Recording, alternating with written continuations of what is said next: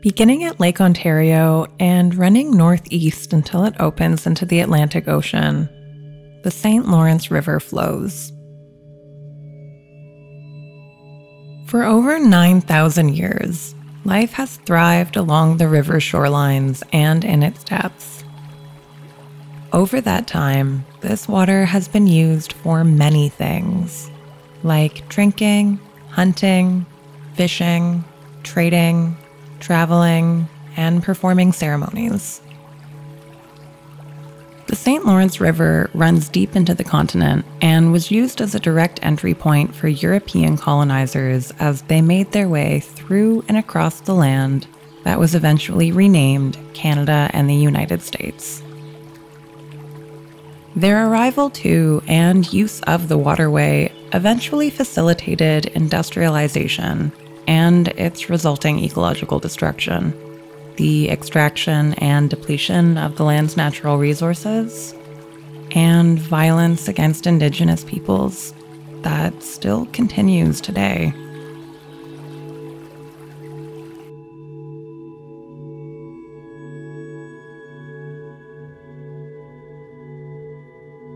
Montreal is just one of many islands in the St. Lawrence River it sits at about the halfway point between where the body of water begins and where it flows into the ocean. The river itself is 1,197 kilometers long, and the whole system drains more than 25% of the planet's freshwater reserves. Because of its size and its reach, the river has an enormous influence on all of North America's natural systems. Over 15 million Canadians and 30 million Americans live in the river's basin. 80% of Quebec's population lives along its shores and tributaries. It's also the main source of drinking water for over 50% of people in Quebec. Many cities, towns, communities, and industries rely on the St. Lawrence River.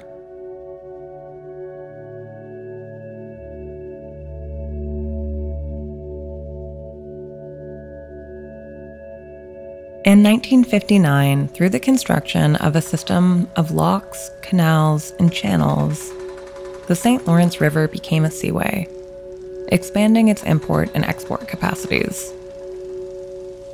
The project was undertaken by Canada and the United States and contributes a massive amount to both countries' economies. The commerce resulting from cargo shipments supports 2,000, 38,000 Canadian and US jobs and generates 45 billion in economic activity annually. The Seaway is used to carry almost any product you can imagine, from grains for overseas markets to iron ore for the steel industry.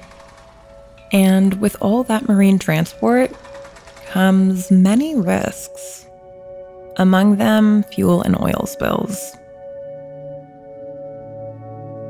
Oil spills can happen anytime oil is drilled, transported, or used, and they're more common than you'd think. Between 2002 and 2012, there were 334 spills involving ships in the St. Lawrence River. But that number doesn't include spills stemming from sources other than ships. Like the 2010 spill from a Petro Canada refinery in East Montreal, where a ruptured pipe leaked approximately 35 barrels of diesel into the river.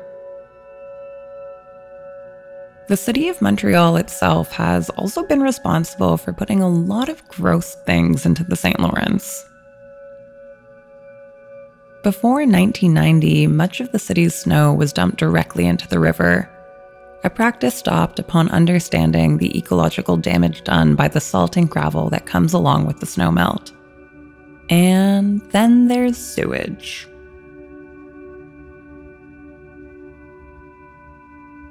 You might remember the media attention that surrounded a sewage dump by the city of Montreal into the St. Lawrence back in 2015. The dump needed to happen because the city had to move a snowbelt collector connected to a sewer in order to do construction on the Bonaventure Expressway. To do that construction, they had to drain a sewer pipe, They estimated that 8 billion liters of sewage would enter the water, which is a lot. The equivalent of 2,600 Olympic sized swimming pools. The dumpage was approved by Quebec's Environment Ministry under the rationale that, with a flow rate of 7,000 cubic meters per second, the river was ample enough and fast enough to dilute the quantity of waste.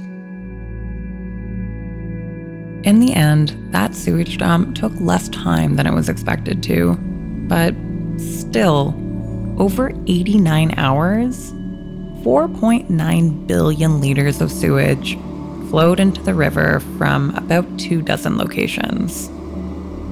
Human waste, toilet paper, diapers, used condoms and tampon applicators, discharge from hospitals and businesses, all went into a vital, life sustaining body of water.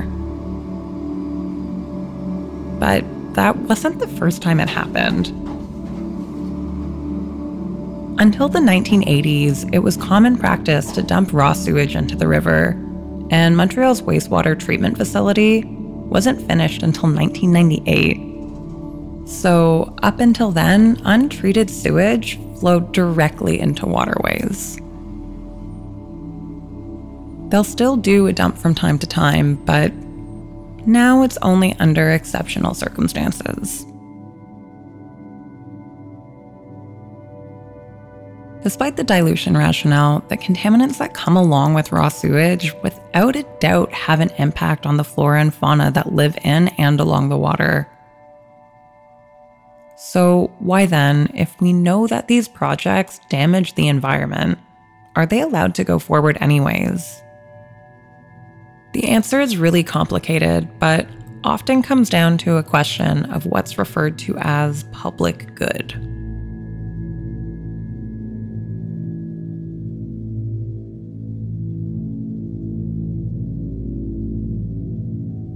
When environmental assessments show that a project will cause damage, it becomes about whether the pros outweigh the cons. The different jurisdictions involved assess the project, and if the decision makers decide that it's still in the public good, it'll go forward anyways. They'll likely need to incorporate measures to mitigate the expected damage, like setting long term goals for environmental betterment to offset the foreseeable short term damage.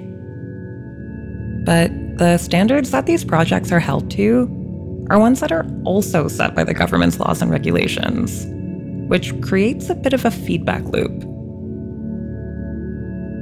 So, while environmental assessments are done and scientific markers are used to make final decisions, and of course, there is a threshold of what is allowed to be pushed through it still often comes down to the human decision of the courts, which frequently favors industry, and pretty generously at that.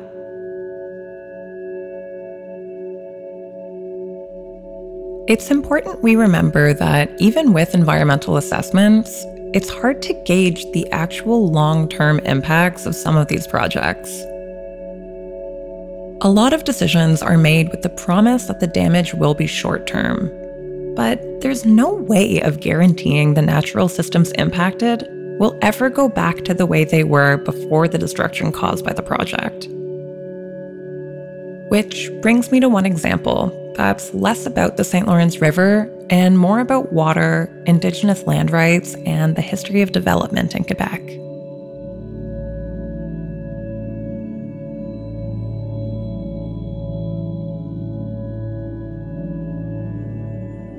Beginning in 1944, the Quebec government began buying out private electric companies and merging them into the government corporation we now know as Hydro Quebec.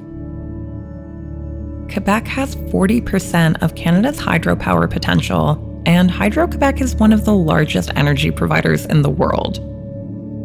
So there's clearly a lot of possibility for profit in the waters of this province.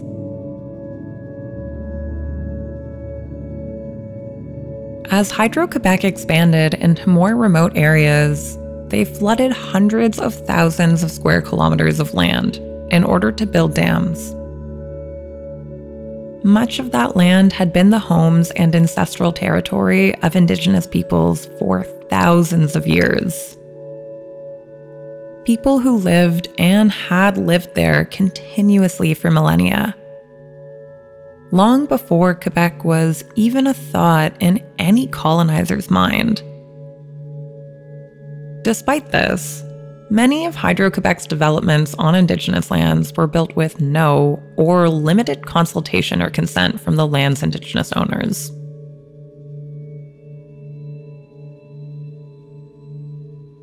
In eastern Canada, a lot of settlement happened before treaties were a common practice, and the ones that were signed were usually for the purpose of settling disputes between colonial settlements and local Indigenous communities. An example of treaties from this time are the Peace and Friendship Treaties, which, like many treaty agreements from this era, were subject to unequal negotiating power and language barriers, among many other limitations. Treaties from this time are often so broadly worded that they're hard to interpret meaningfully today. All of this to say, Many Indigenous people never signed or knowingly signed anything that would give their land rights away, making many parts of Canada illegitimately occupied and unceded.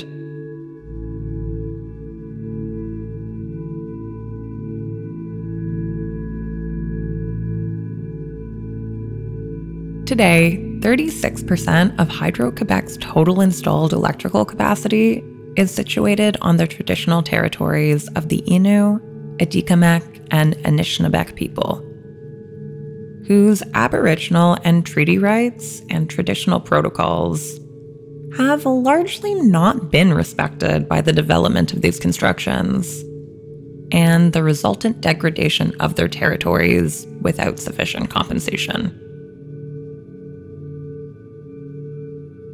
So, why in a democratic country of law and order have Indigenous communities not been more successful in having their rights recognized by treaty or understood as law, affirmed, and respected?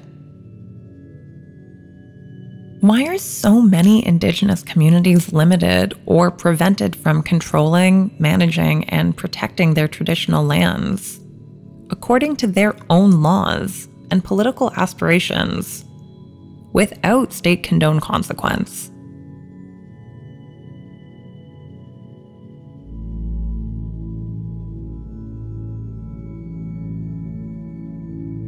Well, first, Aboriginal and treaty rights are recognized and affirmed under Section 35 of the Canadian Constitution, which only came into force in 1982.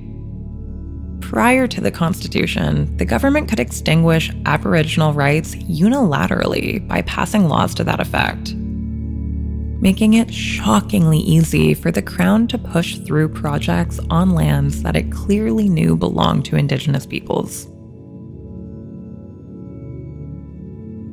Post Constitution, virtually any right and freedom guaranteed under the Constitution or Charter of Rights and Freedoms can be compromised for reasons that are justified in a free and democratic society.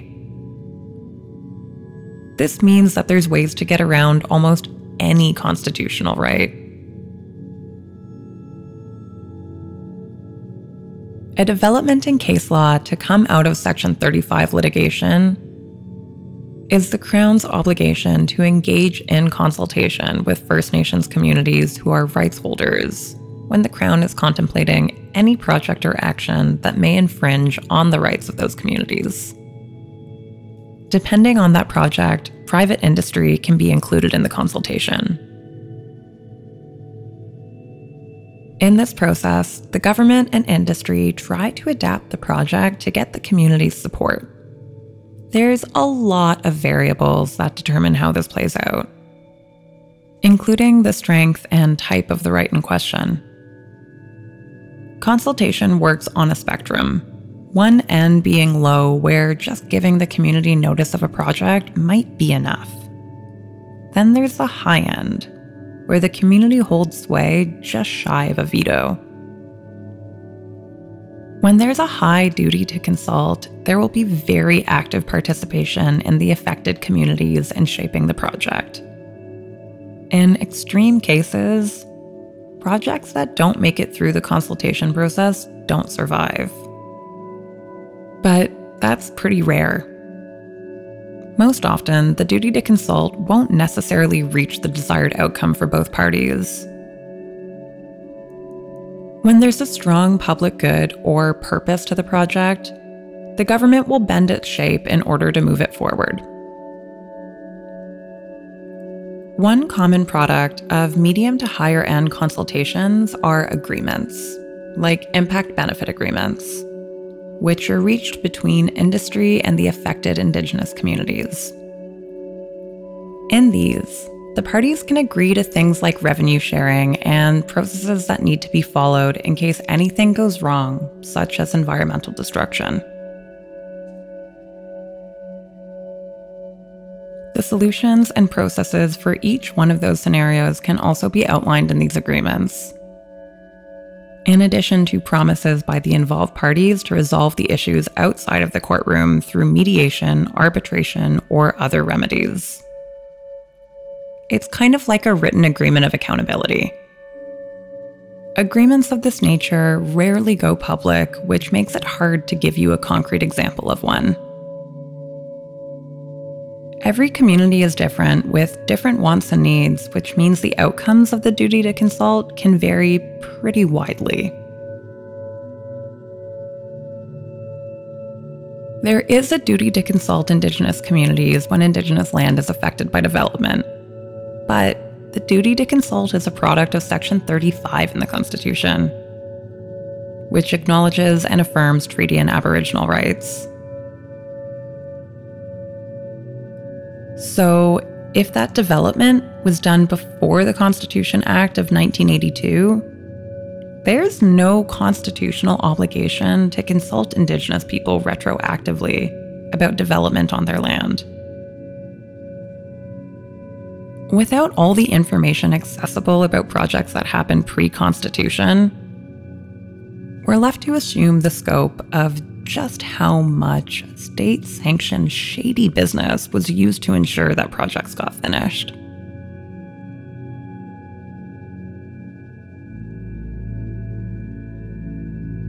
Now, back to Hydro Quebec.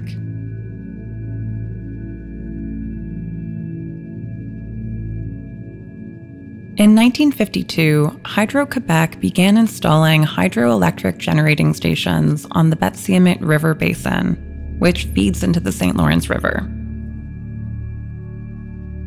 This land is part of the traditional territory of the Pessamit Innu First Nation. Amidst colonization, Innu people were forcibly settled in communities and weren't part of any treaty negotiations. For years, they weren't recognized as having Aboriginal title to their lands. This only changed in March of 2004 when an agreement in principle was signed, after more than 30 years of negotiations. But by that time, so much damage by industry was already done.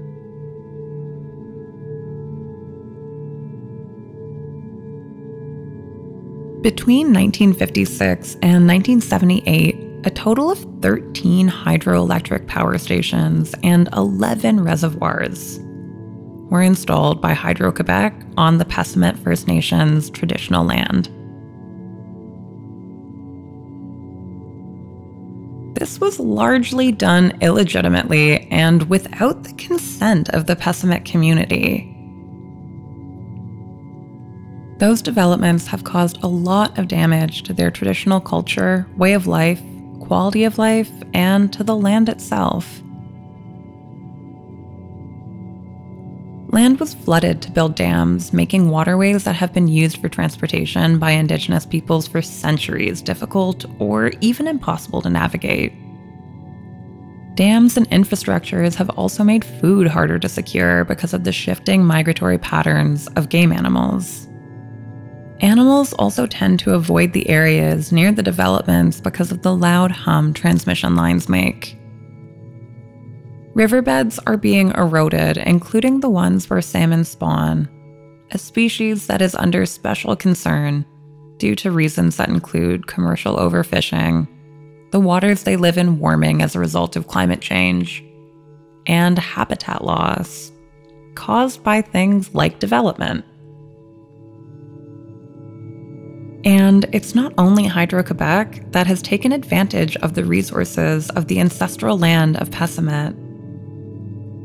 They've also been impacted by many other industries like logging and mining.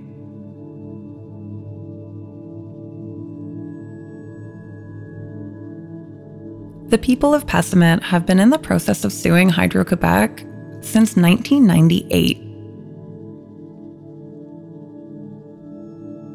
2020, the Innu First Nation of Pessamit and the Atikamekw First Nation of Wemotaci joined forces to continue their fight, with the goal of obtaining compensation for production facilities, reservoirs, and transmission lines that were set up without their consent.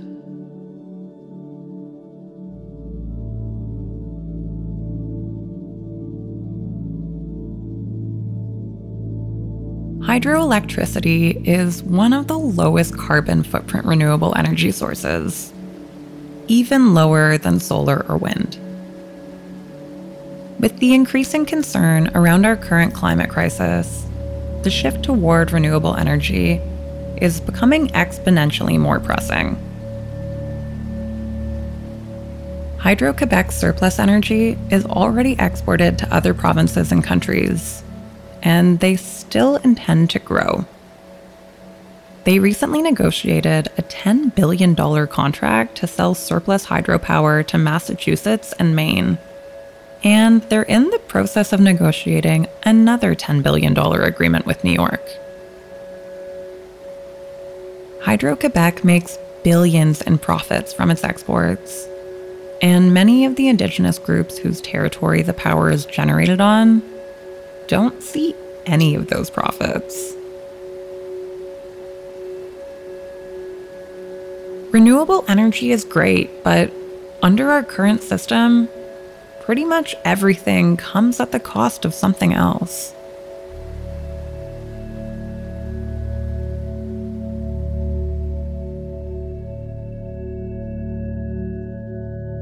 Water sustains life in so many ways from drinking water to ecosystems to generating electricity. As damage to the environment worsens and the climate crisis intensifies, water scarcity will become more and more of an issue. We're often told that Canada has 20% of the world's freshwater resources, but it's only about 7% that's renewable. We need to care for and protect the waters that we do have. But there's obviously a lot of profit to be made off of them. And despite the balance that public good sets out to create, Canada's idea of water protection is always going to prioritize that profit. But you simply can't know the multi generational effects development, pollution, and other environmental destruction can have on communities and on the planet's natural systems.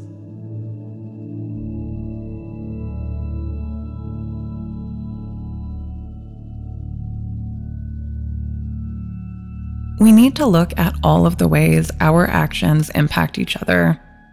Because, after all, all of these systems are deeply interconnected.